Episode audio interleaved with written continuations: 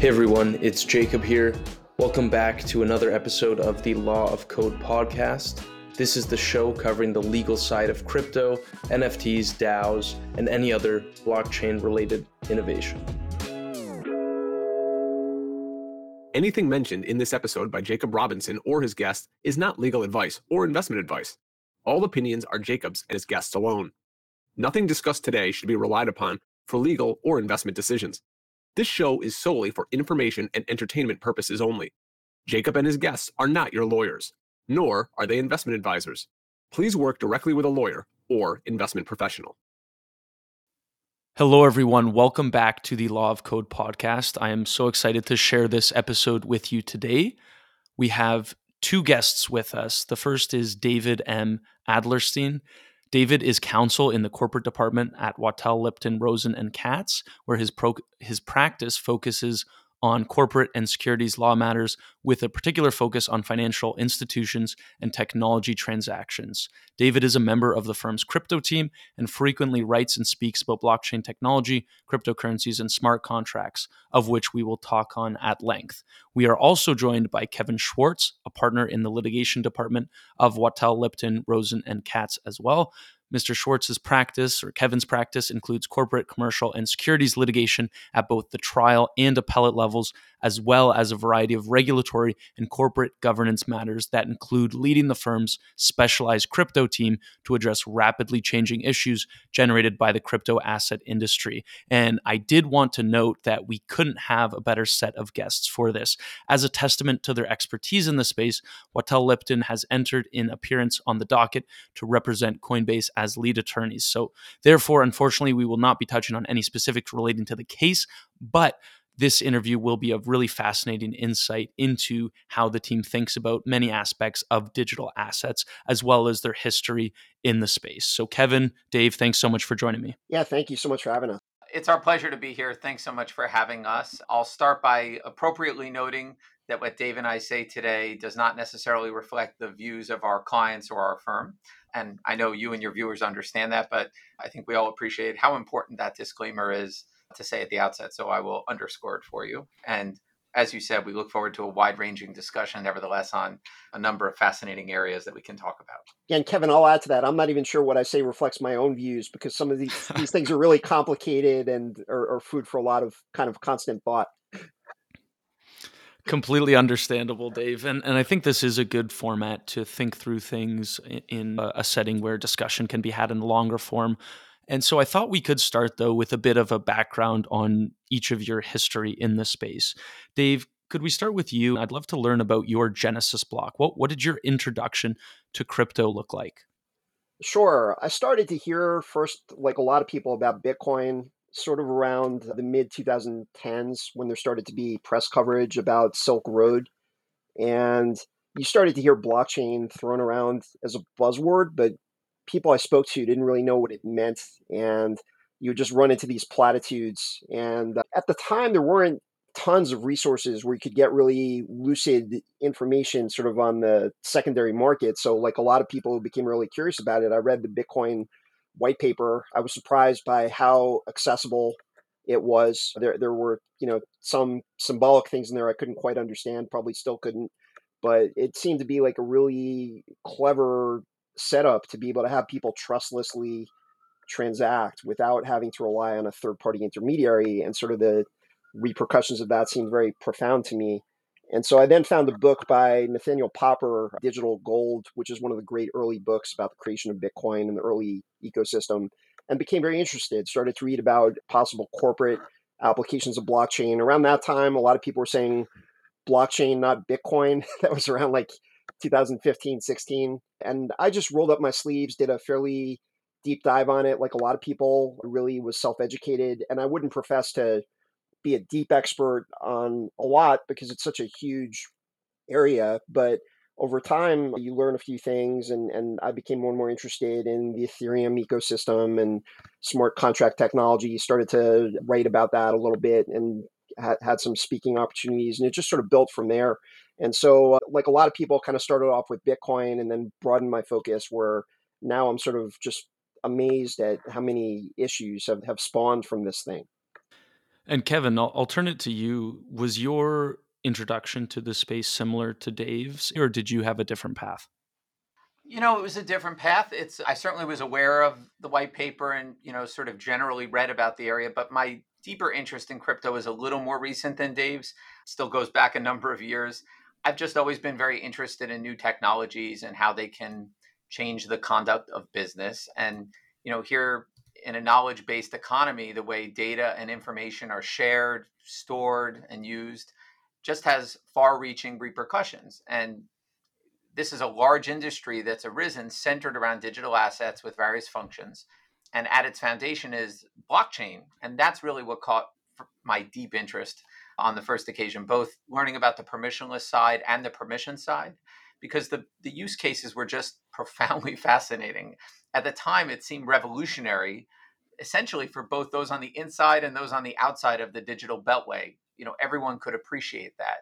And from blockchains, generally, of course, it's just a hop, skip, and a jump to keen interest in crypto specifically and some of the many issues that are you know at the fore today and and the many fascinating prospects that this arena presents yeah i mean as lawyers it's like being a kid in a candy store because the the law school exam questions frankly write themselves in this area when you come at digital assets from a legal perspective, particularly an idea of a decentralized immutable ledger, it gets very interesting very quickly.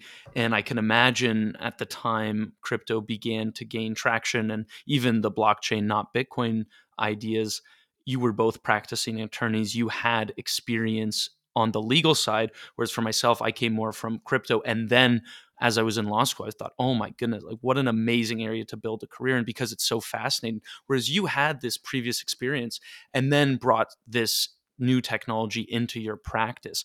What did that look like on the early days? Are there, and you don't need to give any specifics, but are there examples of early stages where crypto began to overlap with your practice? Sure. And and you know, maybe a good place to begin is to talk about not the sort of initial interests of individuals because there are a number of folks here who had their own respective backgrounds that led them to interest in the field. I mean, you heard from Dave, who I think is just one of the great minds in the space, truly, and, and a scholar who has been thoughtful, studied the space for years, and help stoke interest in others in a really powerful way. And others here at the firm have their own respective backgrounds that have similarly informed the way we sort of came to this topic. But what I want to, what I'll mention is just how we all came together because it's very much a story that I think reflects our firm and has made it an especially fun area to, to focus on as one among several areas. So last year we formed a specialized crypto team, and it was really to focus on the rapidly changing issues generated by the crypto asset industry. And our intent was to develop a nuanced view among those on this group of legal and regulatory issues confronting companies that were using new technology, including blockchain generally, as it would gain wider adoption within the mainstream and you know how to mitigate or keep in mind those risks in the context of the firm's traditional work. In some ways, having a crypto team is was very unique for us. Uh, on my side of things as a litigator, our practice has always been as generalists. It's something I've loved about growing up as a lawyer and a partner at, at Wachtell Lipton. Many other firms you sort of hyper specialize but we've remained generalists and i think that's true for dave as a as a transactional lawyer and, and others. But for many of the areas including our high stakes litigation practice we've always infused our work with an interdisciplinary all hands on deck mentality at wachtell lipton. So corporate litigation refinance and much more we all put our heads together from our various perspectives on any challenging matters and i give you that background because this specialized crypto team we've developed, of course, it has a topical focus, but it embodies what's best about those traditions at Wachtell Lipton. You know, I've worked with and advised on litigation matters touching on a variety of crypto related businesses from different parts of the arena, from banks dealing with crypto companies, crypto companies dealing with other crypto companies, different kinds of crypto participants. And of course, now matters raising fundamental questions about crypto dealing with the government. And in all of these, we've sought to bring that inter- interdisciplinary focus that we think allows us to bring the best of our skills and and insights to bear. and you know i'll say that's on the litigation side the same is true on the transactional side where we focus on transactions of every variety. The industry gyrations that we've all witnessed in the last few years are facilitating some streamlining some expansion all with really interesting questions and opportunities for potentially big moves by players. Again some already in the crypto arena some who are looking to get in while the going seems good. And so, in the corporate sphere as well, from potential acquisitions to advising institutions to clients affected by bankruptcies and much more, all of these areas are really amazing opportunities to bring together talent from and, and insights and thinking from quite diverse perspectives. To me, that's the most fun about having this this anchor focus area as one among several areas that I, I spend a lot of time on. Yeah, and uh, Jacob, let me amplify that with one with one thing, which is going to be a weird thing to say on a crypto legal podcast, but I think there is no such thing as crypto law per se, right? Rather, you have traditional legal disciplines are implicated by the many issues that this new field poses, right? So I'm traditionally a corporate M&A lawyer, have done my share of securities work and corporate governance related things, and there are a lot of things within crypto that touch those areas, but we wouldn't purport to or hold ourselves out to be like literally all things crypto, right? I mean, if you wanted to set up a, an entity in the Cayman Islands or to support a DAO or something, that wouldn't necessarily be w- within sort of like our normal bailiwick. And nor would we hold ourselves out as that. Really, the crypto focus here is a way for us to apply the traditional practice groups that we focus on with the sensitivity that this new area requires because it does pose a lot of novel issues but it's really complementary of our existing practice we're not attempting to be like everything under the sun and i actually would be skeptical of lawyers who purport to be able to handle everything within crypto because no one lawyer has the skill set to literally do everything. I mean we, we may think of ourselves as like warrior priests a little bit but yeah, you, you can't be like every everything under the sun at one time I, Dave, that is, you, are going to need a T-shirt that that says "Warrior Priest" after this. I love it.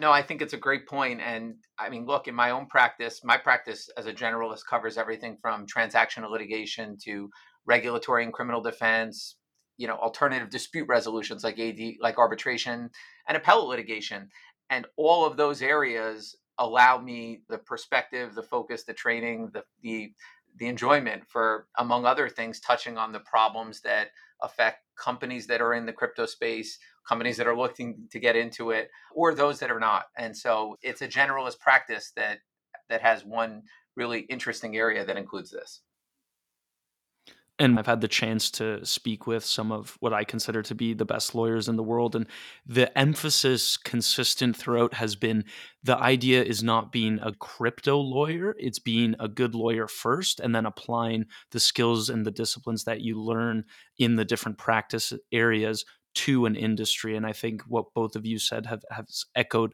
that sentiment to turn it a bit more to the history of the digital asset space as we've seen it develop over time and as you in your practices have seen it grow when you look at the traditional financial system and, and its history over time beginning with agriculture and debt and, and then government bonds and evolving to digital assets as we see today I, I believe it was I believe it was both of you published an article, and, and one of the things that mentioned in that article were that the protective features of the TradFi or the traditional finance system did not spring fully formed with the advent of markets, but evolved as a result of bitter experience, which need not be relearned at the expense of crypto investors and financial stability.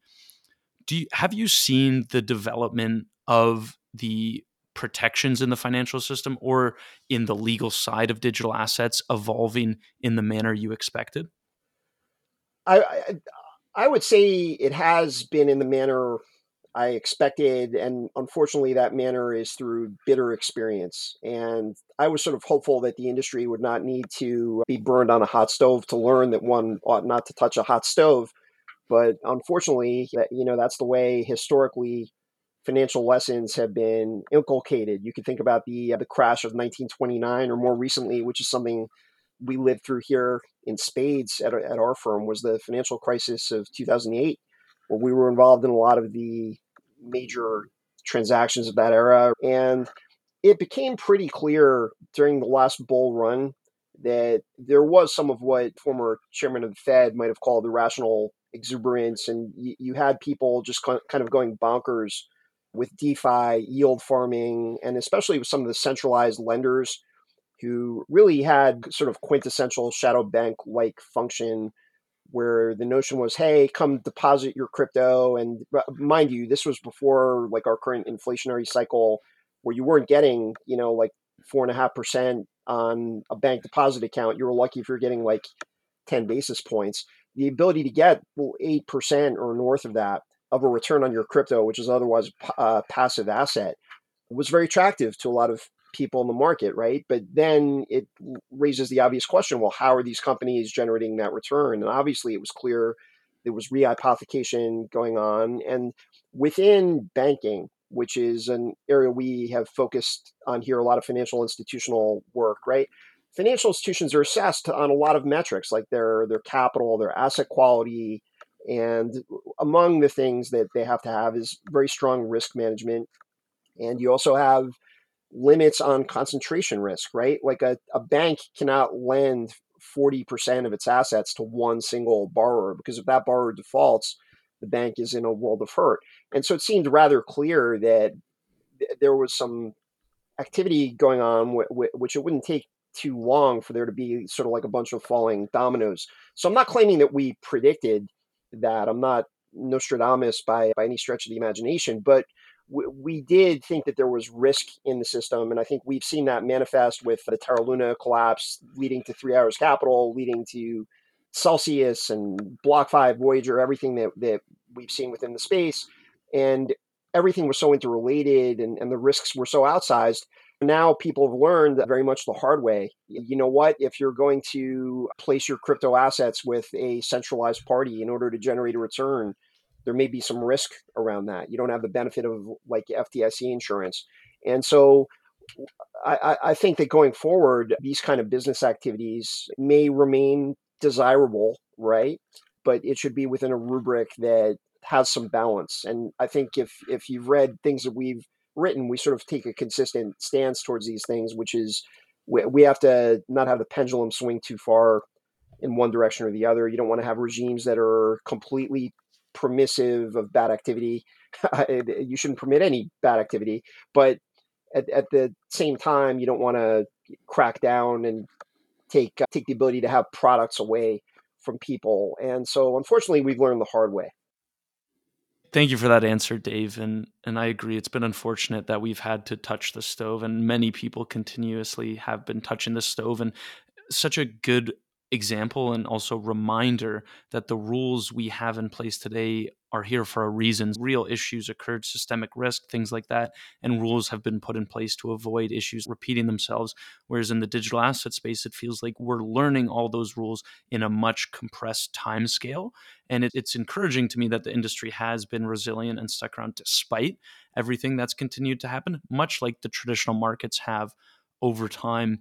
In October 2021, you had published the t- article titled Crypto Assets at an Inflection Point, which included a principled approach to regulation, touching on things like stablecoins should remain robust and transparent reserves under regulatory oversight, deposit like products require particular regulatory focus, significant DeFi participation should require a KYC touchpoint, market integrity is paramount, and security disclosure should take into account crypto assets' distinctive features. I thought this was it was a great segue just on the last point because these are all examples of a principles based approach where this is the where the risks could sit and this is what we should be regulating towards. What if any changes to this list would you make today you know, I, I, think all of these things seem important still today. And one of the things Dave and I have talked about is what's the best way to solve for the significant DeFi present participation requiring a KYC touch point. And I know we're going to talk a little bit more about that in, in a bit. How to strike the right balance in this space between the rights to financial privacy and prevention of abuse. And uh, Dave, why don't you why don't you pick it up from there?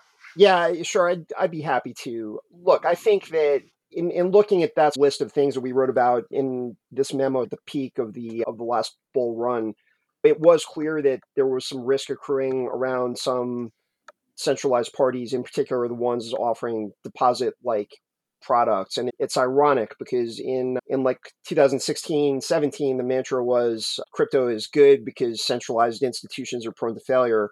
And then the narrative quickly became in 2022, actually, crypto is bad because centralized institutions are prone to failure, right? What we saw was very much a failure of centralized entities, not of the technology. And that's something that is important to point out to people because Bitcoin is still out there mining blocks. And you look at things like Ethereum, the transition to proof of stake was actually rather smooth, right? So this is a robust and mature technology at this point. What you have are issues really relating to some activities. And it's in the domain of just needing to balance competing imperatives. I mean, this is the kind of thing that comes up in many domains. And I think we're probably going to talk about Tornado Cash a little bit later. The suggestion that we have that in some manner DeFi would have to reckon with KYC issues is something that we continue to think about. There are a lot of people who are kind of orthodox libertarian who very much take the view that people should be able to do whatever they want within DeFi and that ultimately you could impose restrictions just on end users. For example, there's nothing that restricts cash transactions, but you still have an obligation to file taxes with the IRS if you've received a lot of cash.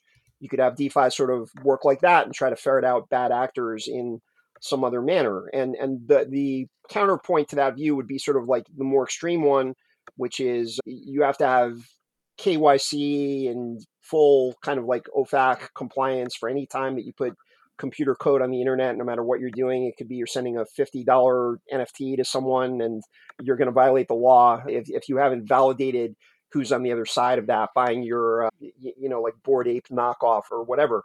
And the right answer, like for a lot of these things, is probably somewhere in the middle. I'm not positive actually what the right answer is in terms of making sure that if you're going to send like $10 million of value over the internet to pseudonymous or even anonymous counterparty, there is actually a legitimate interest of society in making sure that it's not like North Korea or a terror organization on the other side. On the other hand, we don't want to saddle this technology with centralization, which is, I think, something you can see, for example, through the proposed legislation that would require DEXs to come under kind of like full ATS regulation. So I think there remains a need to solve that, and and I, I, just hope we can do that without throwing the baby out of the bathwater. I think that solving for digital identity is really a killer app within this space, and you may be able to do that through zero knowledge, where basically you you validate that okay, this is a clean counterparty I can deal with, but without revealing the identity of that counterparty. There are different ways that that might be accomplished. I know there are some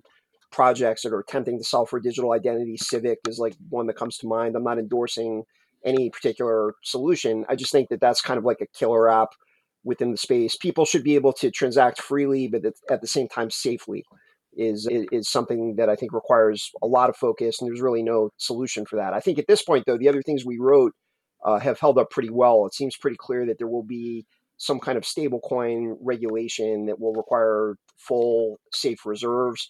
I think there's a recognition that if you have deposit like products with people depositing crypto assets, that's going to require some protection around it, in particular around not commingling like custodial assets with uh, with companies' own assets, etc. Et and uh, yeah, covered a lot, so we could probably probably move to the next item. Yeah, there's quite a few different paths we can go from there, and I do want to touch on decentralization and the arguments for it in a second. The one thing you mentioned, though, that I think is very important is this fundamental tension between digital assets and self sovereignty versus AML, KYC regimes that do exist for a reason as well. And, and I think there is a very tangible benefit to having these things in place. And I'm glad you mentioned zero knowledge proofs because that to me is a very interesting innovation where you can get the best of both worlds. There will need to be some oversight of the programming on the back end and, and how those zero knowledge proofs are working. Whether that works directly with the government or not will be a question I'm sure we'll see parsed out over the next few years. But I agree, it is a good example of the killer use case for digital assets where now you can have the privacy at the same time you have that oversight as well. The one thing I really want to touch on with both of you is this idea of decentralized technology. If you were arguing the merits of decentralized technology when it comes to these immutable ledgers and, and the ability to sort of carve facts in stone. What would you what are the strongest points that the industry can advocate on when it comes to things like decentralization?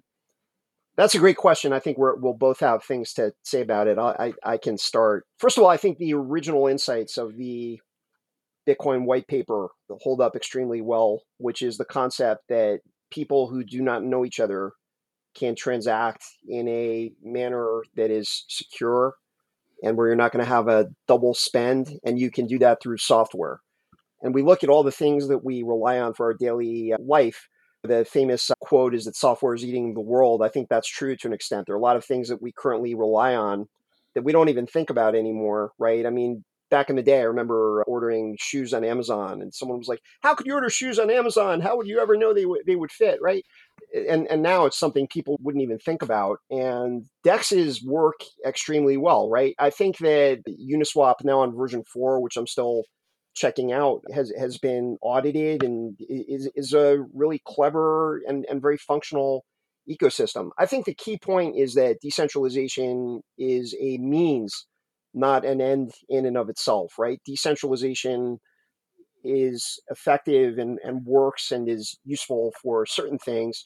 It's not something you need for every function in life. So, I mean, mm-hmm. we're not cult mm-hmm. members like, like you had some people in 2016 would say like just add blockchain for for any problem that you could imagine.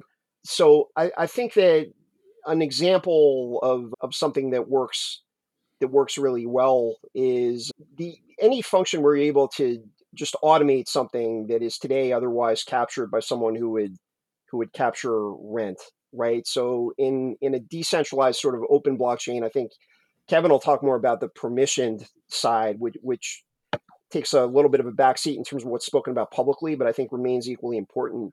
But just anything that you can sort of do on an open blockchain where you're able to uh, even simply just transfer an asset from one person to another without having to use a uh, an intermediary i think it gives people tremendous power basically to have control over their own their own assets and their own activities. It's really sort of the sovereign individual model and i think it it works it works really well. So basically the efficiency the elimination of friction and rent seeking and and we we see that work very well in ethereum and similar layer one turing complete models. I'll let i'll let kevin speak to the, some of the permission uh, use cases. And one thing i want to underscore that you mentioned dave too is the idea of decentralization and giving people rails upon which they can interact. And centralized intermediaries emerged for a reason because they could offer those trusted counterparties which with which you could do business. Whereas now if you can have a system an almost ecosystem that's self-reinforcing when it comes to the rules that can provide a really elegant solution to many of the problems that we've seen over time. Please kevin no, I, I, that's a great point. I think nicely put, Jacob. As David said, uh, let us not forget permission blockchains, and a lot of folks are already familiar with the supply chain management use cases. It's being used in the real world already. And there are more examples in the category of enterprise blockchain that are of great interest to many clients of ours, you know, whether it's health data, digital identity management, or any number of other prospects. It's fascinating to hear, you know, classic ordinary blue chip companies delving into this very cutting edge innovative space and seeing ways to use among other things permission blockchains as i said in supply chain management use cases and many others that are that can be integrated into their business. Just to take an example that dave and i have enjoyed kicking around how many times have you gone to different doctors and filled out the same medical forms or had issues with records? And if someone who's older and has difficulty entering information. And they go to different doctors offices or different hospital networks on different systems and different information is entered at different times in ways that could have medical consequences set aside the logistical hassle of entering everything for billing and consistent information there it's useful, it can be useful if done right to have a system where you can securely upload certain data in an encrypted form that's secure, that you can functionally control with a private key and share that data selectively with any provider that you choose. Just as one example of of such a use case. And that has to, it's essential that that preserve privacy. It's a heavily regulated area with things like HIPAA and so on. But the efficiency gains, as long as it's done correctly in terms of health and cost savings, could be massive. And there are many other examples like that. And so thinking these things through, and actually, again, not just among folks who are, if you will, crypto savvy, but talking with clients about it, talking with non clients in the general space about thinking where is the world going. I mean, we all can't help but be imagine horizons now with AI intersecting with crypto and imagining conditions and trends in that respect where there's just a, a, revolution that feels at hand, and both being essential ingredients to that revolution, the AI side and the crypto side. I think the permission blockchain offers at least one very fascinating setting that where the promise can't be disputed. Yeah, and let, let me add one thing to that, which is we now undisputably live in a world where a tremendous amount of wealth is generated through data and information, right? And historically, the way that information has been stored has sort of mirrored the way that wealth is created. So in, in the era of agriculture, you'd write things down on parchment. And I think we still kind of do that with like land deeds, for example. And in the era of industrialization, that's when you start to have think of like a you know a warehouse with 8000 banker boxes in it filled with with documents and we're still kind of in that world a little bit we're sort of transitioning from that world to a more digital world. And a big part of that is ultimately, okay, with data having all this value and so much of the data being about us, who's going to have control over that data? And ultimately, that's what Web3 is about. There's so many buzzwords and so much jargon in this space, but what it's really ultimately about is people having control over their own activities on the internet, over their own data, over what they want to do, and not being reliant on others for every function. Even within crypto, you know, there's a need for centralized parties and not everyone is uh, going to go out and want to like install MetaMask and have a hardware wallet, right? So we need better user interfaces within the space as well. But it, it's ultimately about people being able to engage in the activity that they desire to freely you can hear Jacob in in one line of David's answer the nostalgia that may be stoked in some lawyers for those days of yore of warehouses filled with boxes that they could traffic in. I'm sure many are thinking back sentimentally about that. I'm not sure sentimental is the right word, but, uh, but yes. exactly, exactly. I can't I can't even imagine what that was like. Now we we see it all digitally. Even going to the library is something that I haven't seen happen too often in my legal career to pick up a physical book, whereas now you can search it all online.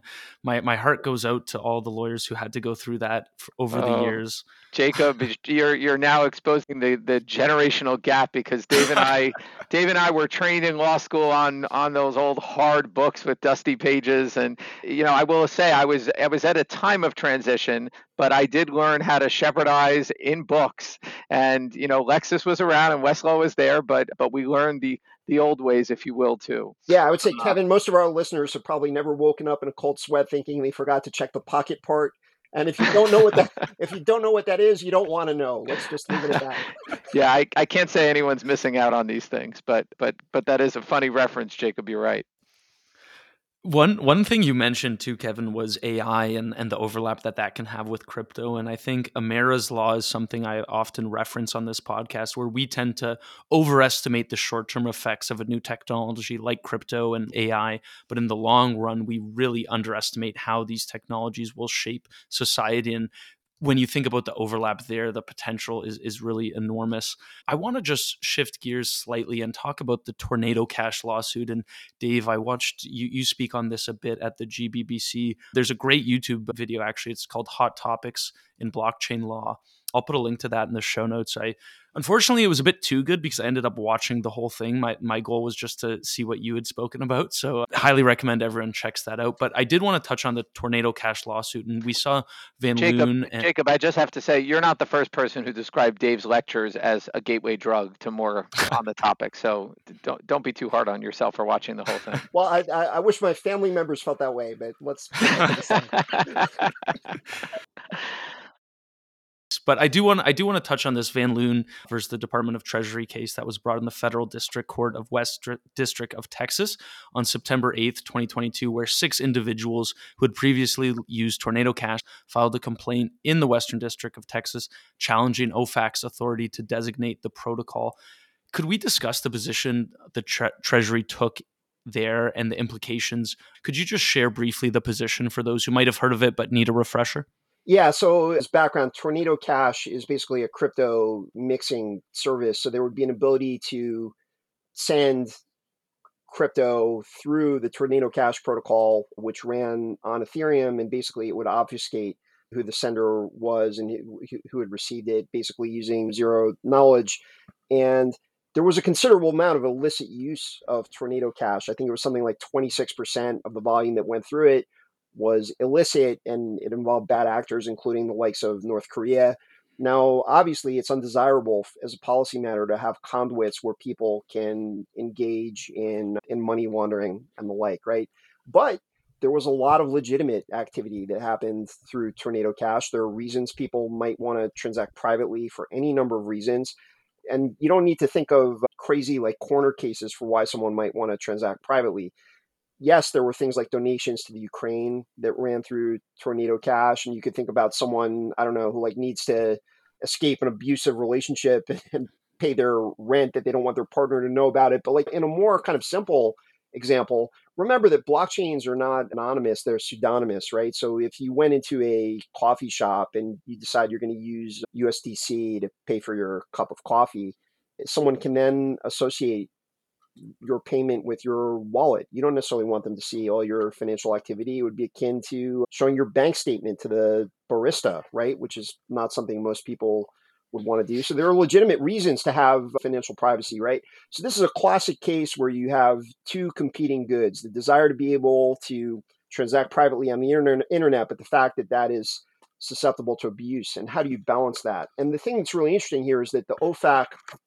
designation really treated Tornado Cash as a person, as a legal matter. And, and the implication was also that the smart contract, which again is just a piece of code running on the internet, is property. And those are questions that could have pretty significant repercussions, right? We really want to think of a software protocol as a person, as a legal actor. It's just code, right?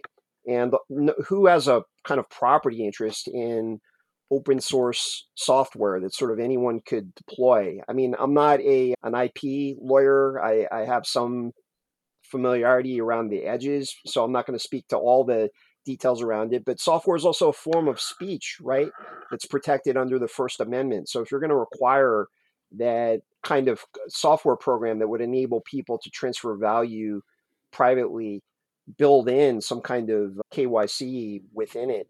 Are you basically directing that speech has to be conducted in a particular manner? It just opens up like a whole range of really interesting and difficult issues. And the issue with all these things is the technology cannot be uninvented, right? They can sanction Tornado Cash, but that code is out there and the principles that the code embodies are out there and they're not going away. And even for academic purposes, I think you can find that code. It may have been taken off GitHub, but you know it's it's out there, and there's nothing that would prevent someone from deploying it and calling it you know Jacob code or anything. I'm not recommending that any listener do that, by the way.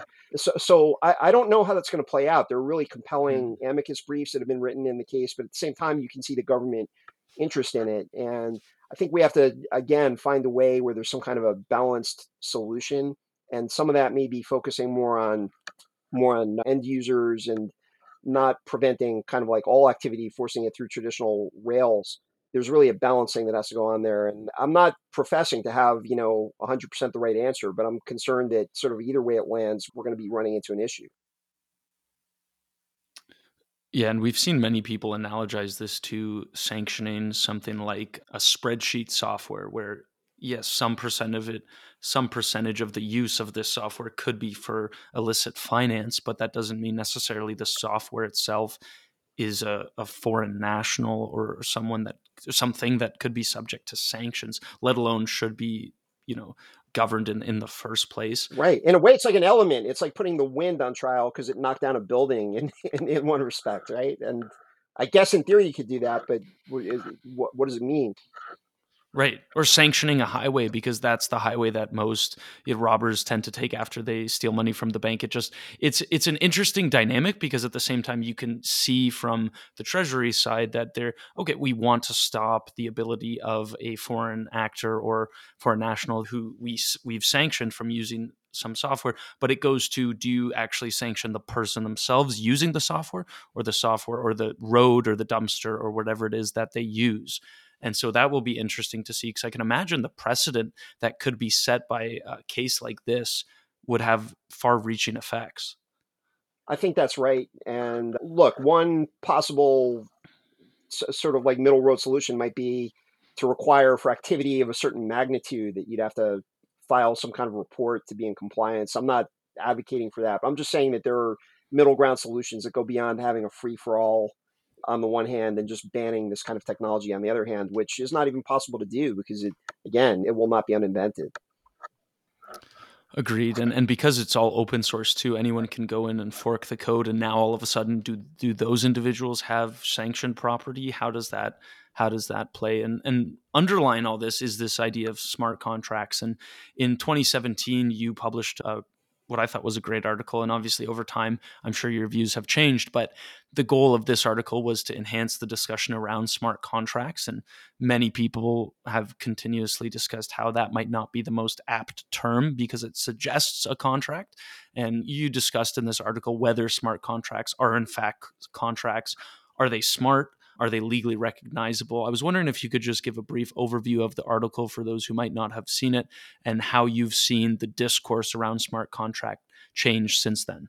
Sure. That's like one of the first things I wrote within this space. I'm not sure it's held up entirely, but at the time, around 2017, and I think it was on Coindesk, you heard people talking about smart contracts all the time. But when you heard them talk about it, it meant different things to them. In particular, you go to a lot of legal conferences and it was a lot of the OG lawyers back then, like Marco Santori, would be up on stage talking about smart contracts, and you'd hear that and you think like, okay, we're talking about a legal contract, offer acceptance and consideration, but really, what people sometimes meant at the time, and now I think almost universally mean now, is smart contracts in the sense of just executable code on a blockchain, and I think that that has become the pervasive use of the term but I remain very interested in really what I wrote about, which is actual legal binding agreements that are either entirely or partly in code based form, because that's part of the magic of being able to have a nexus between assets and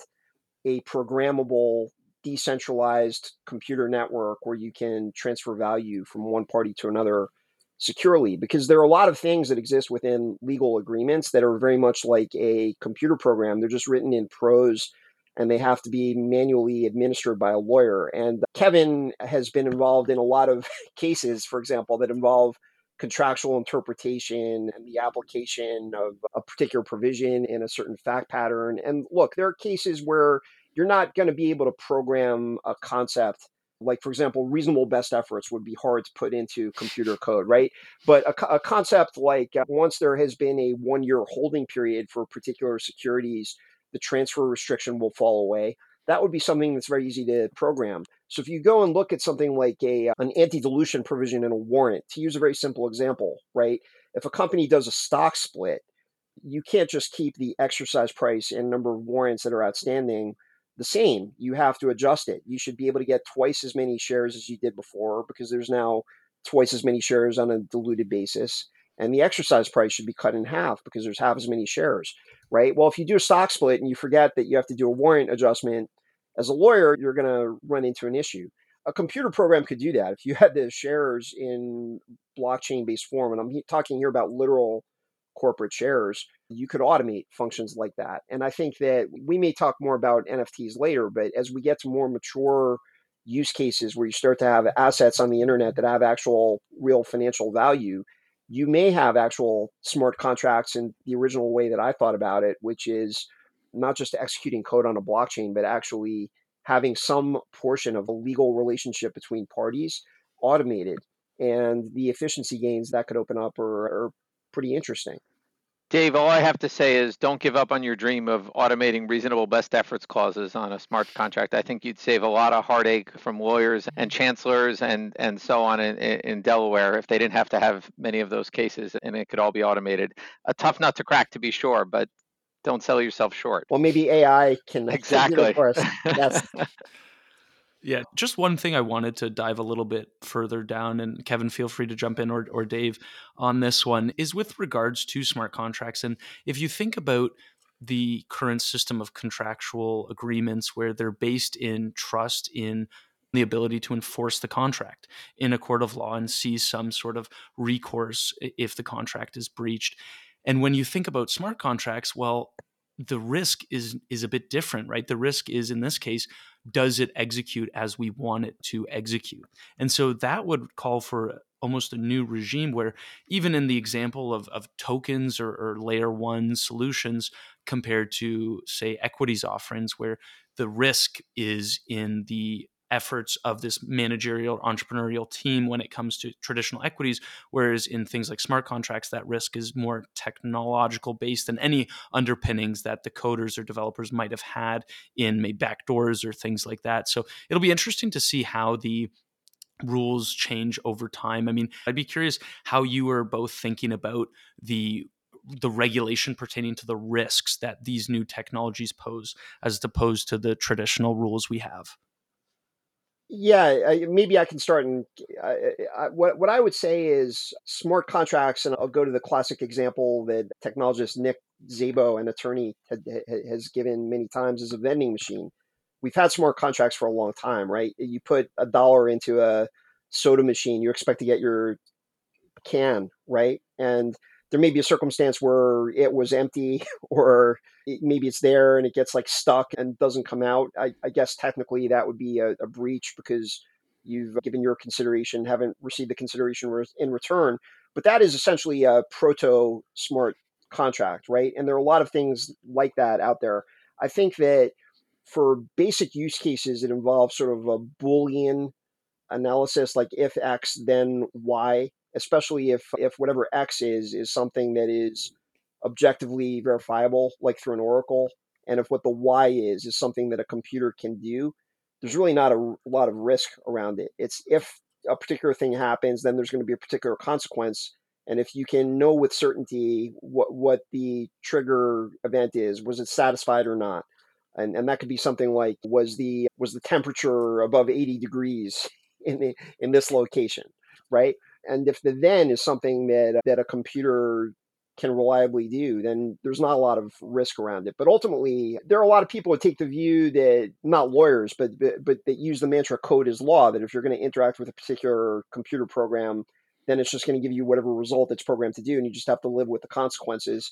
And I think people can decide that they want to transact in that manner. But when you're thinking about actual commercial arrangements between parties who are sophisticated, who are bargaining for a particular result, I think that the smart contract, in the sense that I'm talking about it, is sort of a, a means to achieving that and isn't necessarily representing the totality of the agreement. So I think we may wind up with like a, a sort of a hybrid where uh, some of the performance is happening through a computer, but ultimately, if that performance doesn't happen in the way that was agreed, unless the parties explicitly agree that it's all going to happen through the code, then there might be some remedy that happens sort of off chain.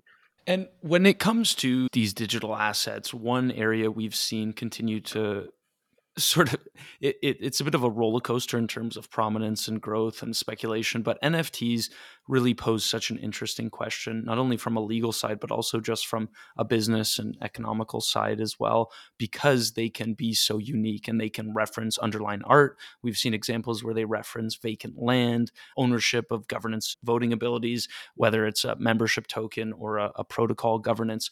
There are many different use cases that we've seen over time I was wondering if, if you could touch on what you have seen from your end with regards to NFTs and, and what your thoughts are of that technology going forward.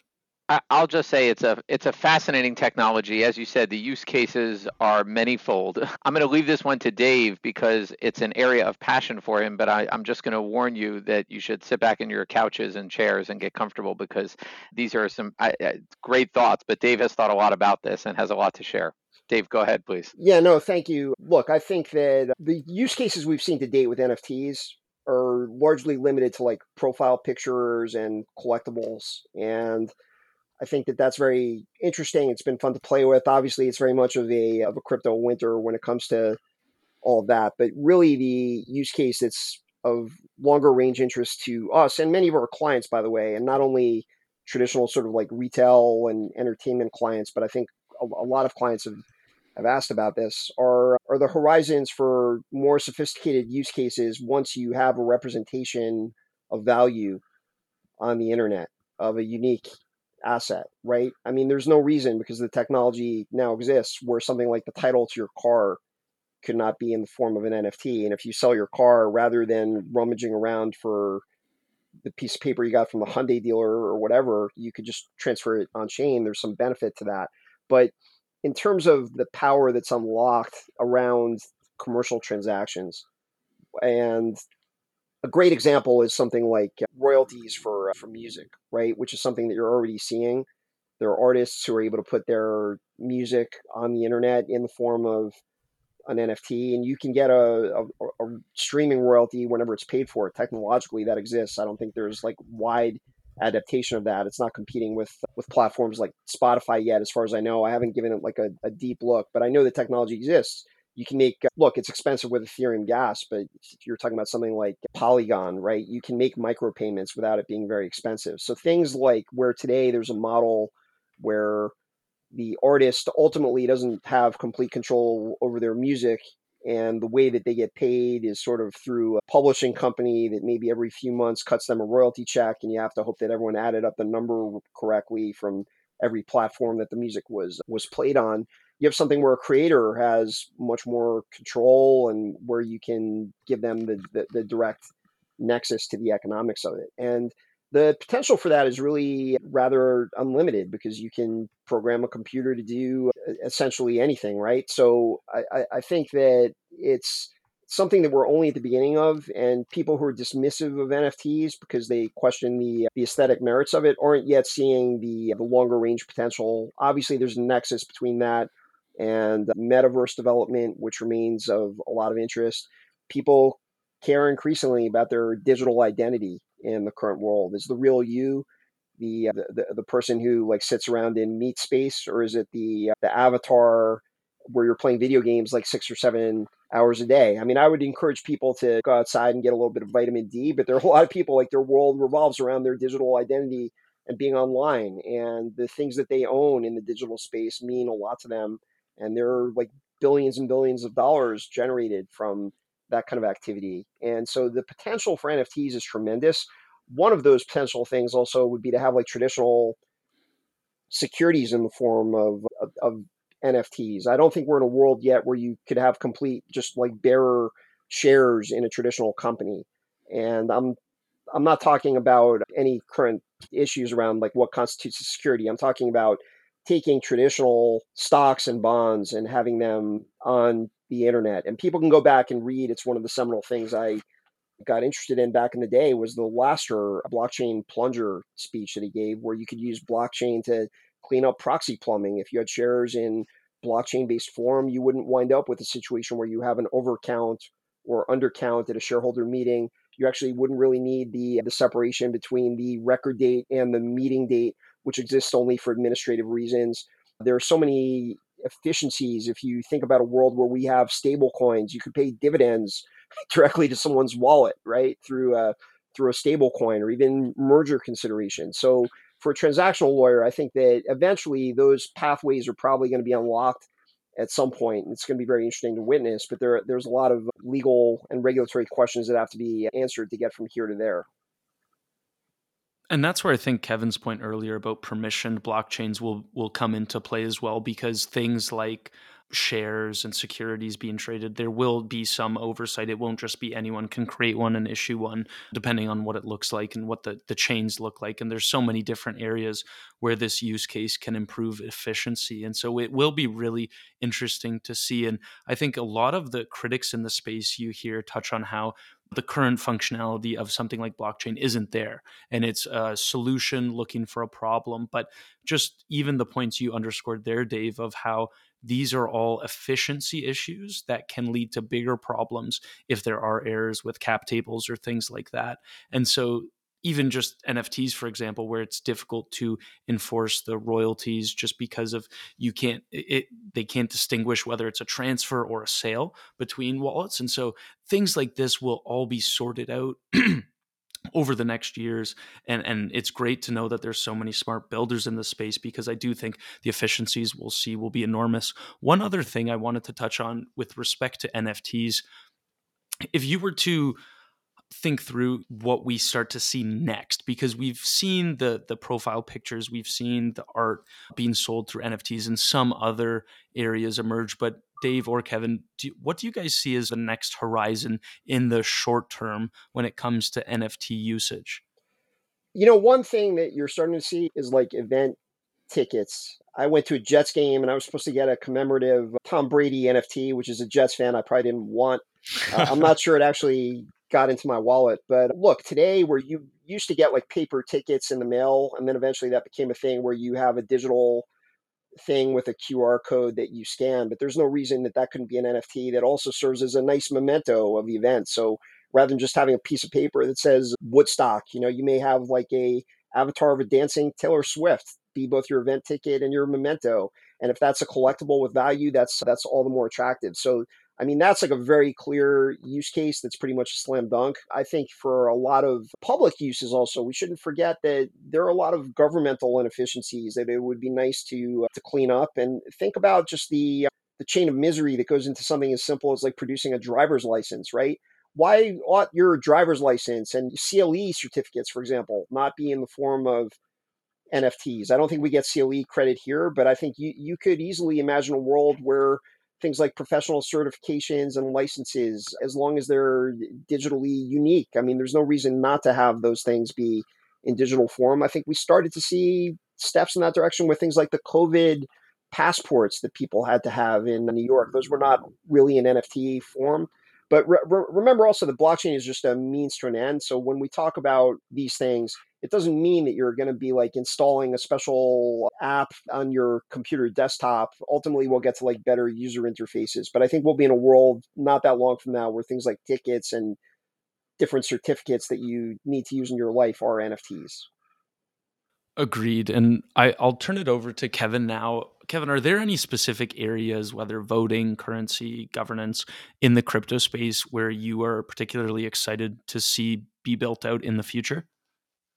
Yeah, it's a great question. And uh, there are a lot of areas. I, I think one that I'll just touch on that we're really interested in are the area of DAOs and their governance. And I'm sure it's something your listeners will be well familiar with from your earlier coverage. This is a new breed of business organization that's defined by the rejection of centralized traditional governance structures at the heart of our modern corporations. But what's interesting is how much there is in overlap or lessons to learn. So you have these decentralized blockchain based organizations doing just a growing substantial volume of business activity and many of them are encountering governance challenges they hold billions of dollars of assets they can do business at scale all without centralized management or the involvement of traditional legal entities but there are these governance issues like similarities to proxy voting and contest issues, conflicts of interest issues, unchecked voting related activity, Wolfpack like activity, governance token holder liability, questions about legal wrappers, something recently litigated on, risk management challenges.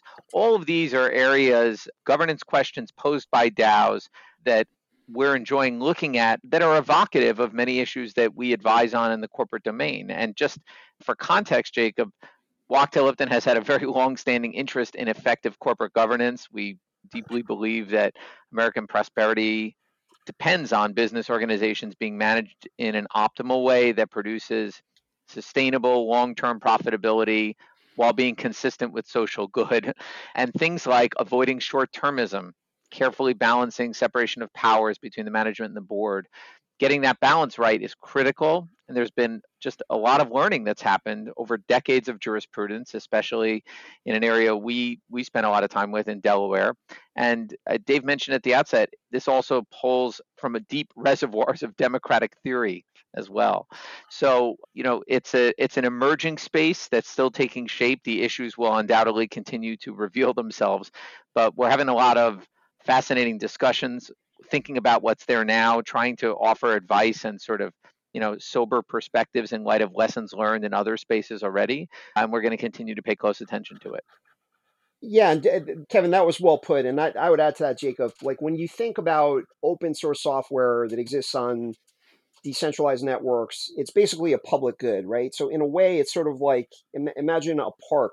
It's great to build a park with uh, equipment that children can play on, but you need to maintain that equipment, right? I mean, eventually, like after 10 years, if the sliding pond has like a broken leg, like a lot of kids are going to get hurt, right? Software code works the same way in that you need to be able to be dynamic, I think, for, for it to be optimal if you're really going to be relying on these functions, that you can fix errors, that you can enhance things. And so you need the ability to administer the code. But how do you do that when it's something that's just out there on the internet? Clearly, you need some kind of governance over that. And the thing that really strikes us is people talk about the novelty of this space, and that's very much true that we now have important economic functions carried out by software that doesn't have like one discrete owner or controller. But the issues that go around collective decision making over something that has a economic effect and that should be done in a way that's efficient and effective none of those issues are novel right? So it would be our hypothesis that rather than just start out from scratch right we should kind of like try to drink from the deep well that exists within the world of corporate governance where people thought about these issues and i don't think that we've seen yet true best practices emerge that everyone would point to as a model. You see a lot of models now in DAO governance. I mean, one issue that comes up, for example, is voter apathy. Right? You, if, if, let's say that you hold a small amount of governance tokens in like 30 different DAOs, and you hold them only passively. You're not super interested in any one particular project or other.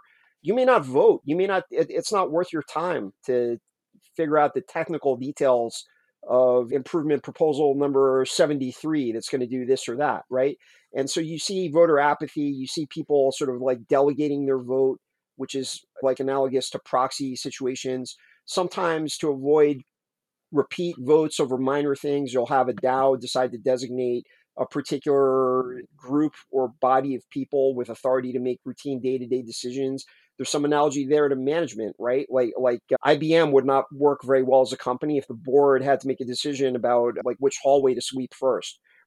right? There are people who, who hire the custodial staff, and it, it all runs like a, a Swiss watch, right? So with DAOs, all those all those models that people are playing with, and now you see things like negative consent, which is like this upgrade is going to happen unless people vote against it.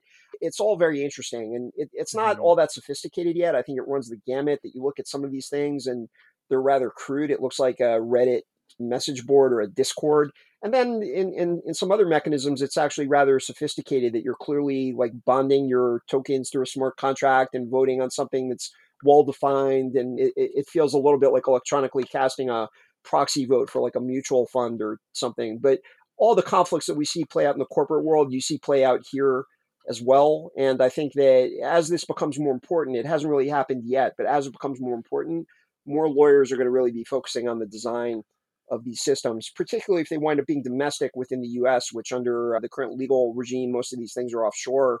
But I think that may not be a permanent state of affairs. And one thing just to add, I mean, I made reference to it earlier, but it's worth underscoring. A distinct aspect of this is not just the interesting governance challenges, but also, you know, the potential for significant disputes and interesting questions of law about how those disputes are handled involving DAOs. And that takes a couple of different forms in, in ways we've started to think about and even confront potential investor liability in DAOs, breach of commercial agreements that involve DAOs as a counterparty. You're on the other side of one. How do you deal with it?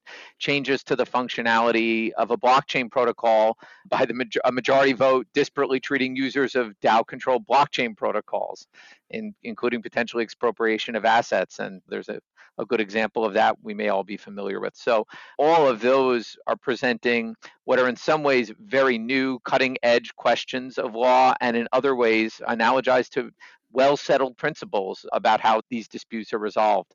And so thinking those through is it's it's quite interesting and I think it's going to be an an evolving front to pay attention to.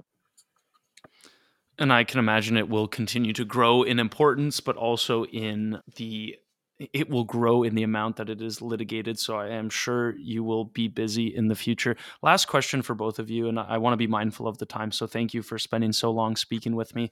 The first is for Dave. And Dave, Is there any advice that you were given early on in your career that has shaped who you have become today? Yeah, and thank you. It's a great question. I've been fortunate to have a lot of great mentors here at Wachtell, and maybe the best piece of I'll give a couple pieces of advice, but the best one that I received was frankly just to take ownership of whatever it is that you're working on. And ultimately, I think that what we do requires a great amount of brain power sometimes, but really a lot of success as a lawyer is just really caring about what you're doing. And I think the the hallmark of so many wonderful people here that I work with and mentors that I had along the way is people who just really identified with the client and cared deeply about what they were doing. And if if you take ownership of a matter that you're working on, and this particularly applies to junior lawyers, right? There's one world where you just do exactly what it is you're asked to do and no more. And then there's another world where you really try to figure out how that fits within the broader context of whatever matter you're working on, try to understand what the client's objectives are. If you do all those things, you're going to progress in your career much faster. You'll be a more effective lawyer. And I'll give just a couple of other pieces of advice I think I've developed over time here. One is I think it's great to remain curious, right? That's what attracted me to this space and Kevin as well is have curiosity about new technology, new things. It's, it's very easy to remain in your lane and do what you've always done it's been a lot of fun. I think being collaborative is, is a great hallmark of this space. There's so many wonderful lawyers here because there's so many issues, and it's we're all sort of kindred spirits that we're sort of figuring out uh, uh all of that together. And I want to say a lot of nice things have been said about me on this podcast, but uh, it's important to be humble because believe me, the amount of stuff that uh, all of us don't know, and me in particular, is, is vast. I know my way around certain areas within the space. There, there are huge swaths of things that I'm pretty clueless about. And a lot of people that I've come across, I, w- I would say, are almost like genius level within this space, even if I don't agree with them. I'm not going to give particular shout outs to, to, to, a lot of people, but you know, people like uh, Lewis Cohen, Gabriel Shapiro, Michelle Gitlitz, another another person. Just I, uh, I could name like, like probably 50 people. Andrea Tinianow.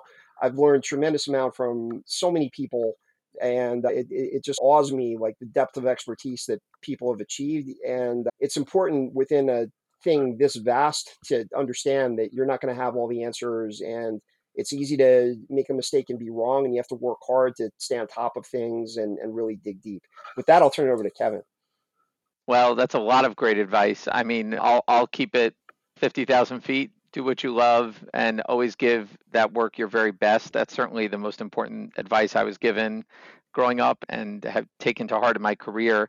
And I think something that's really promoted here at Wachtell Lipton and that I think applies for lawyers generally is to always be thinking, not just to be doing and carrying out matters, tasks, charges that have been given to you, but thinking outside the box and trying to think about new areas.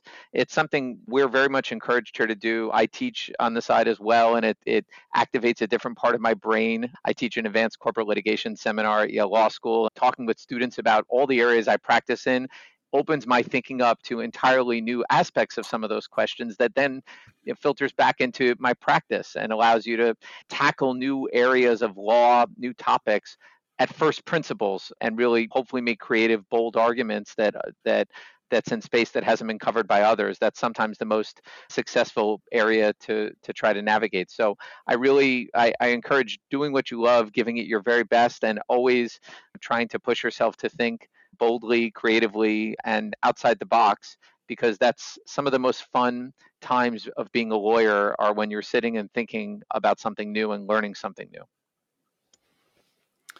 Agreed. And and this podcast I thought was a great discussion on all the things that I'd hoped to to speak on and more. You were both clearly masters of your craft and continuously learning as well, which is important for warrior priests. I, I wanted I, I wanted to thank you both for taking the time to speak with me because I know how valuable your time is and how busy you both are. So your generosity in that respect is greatly appreciated. Thank you.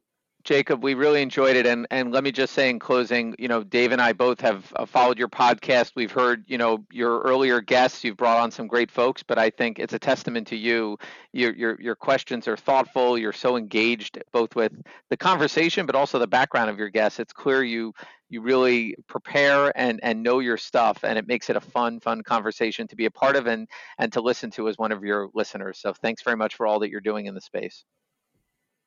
Yeah, Jacob, I would add to that. No, normally, I wouldn't want to listen to the type of podcast that would have me as a guest, but in, in this case, I'll make an exception because it really has been a tremendous like array of people, and I I can't wait to see who you have on next.